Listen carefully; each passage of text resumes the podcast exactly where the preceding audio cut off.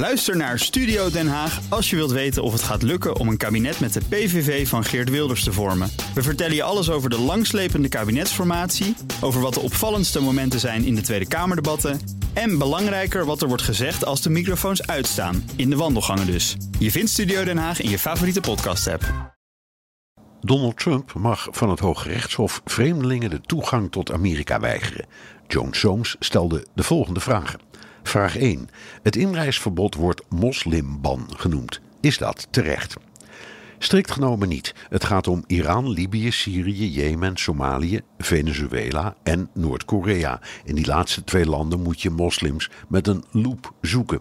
Toch hebben de critici een punt, want Trump heeft zelf het begrip moslimban geïntroduceerd al tijdens zijn verkiezingscampagne.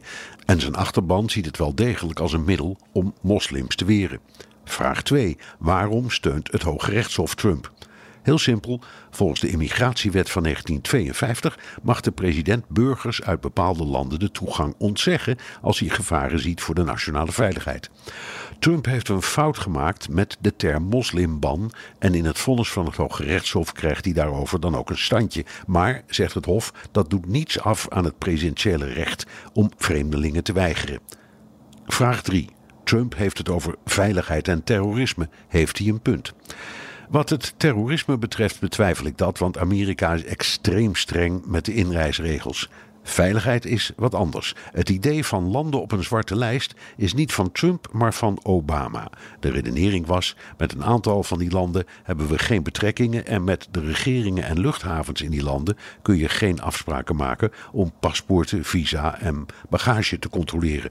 Obama heeft het plan nooit uitgevoerd, misschien omdat hij bang was voor anti-moslim te worden gezien. Trump vindt het prima als hij voor islamofoob wordt versleten. Vraag 4.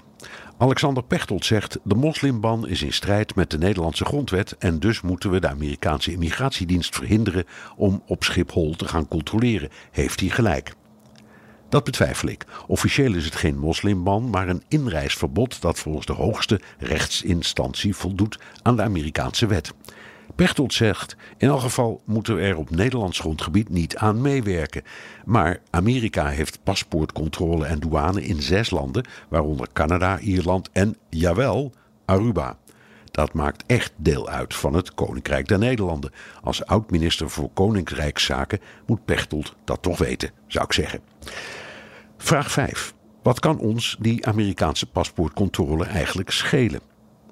Heel veel. Voor wie wel eens naar Amerika reist, betekent het niet meer in die gruwelijke rijen staan bij aankomst. Voor KLM is het goud waard, want heel veel buitenlandse passagiers reizen via Schiphol naar de Verenigde Staten. Amsterdam wordt dan veel aantrekkelijker als overstapplaats. Dank Joan Soames. In de wereld volgens Hammelburg beantwoord ik elke zaterdag vijf vragen over een internationaal thema. Hebt u een onderwerp? Stuur dan een mail naar onlineredactie.bnr.nl. Ook Bas van Werven vind je in de BNR-app. Ja, je kunt live naar mij en Iwan luisteren tijdens de ochtendspits. Je krijgt een melding van Breaking News. En niet alleen onze podcast Ochtendnieuws, maar alle BNR-podcasts vind je in de app. Download nu de gratis BNR-app en blijf scherp.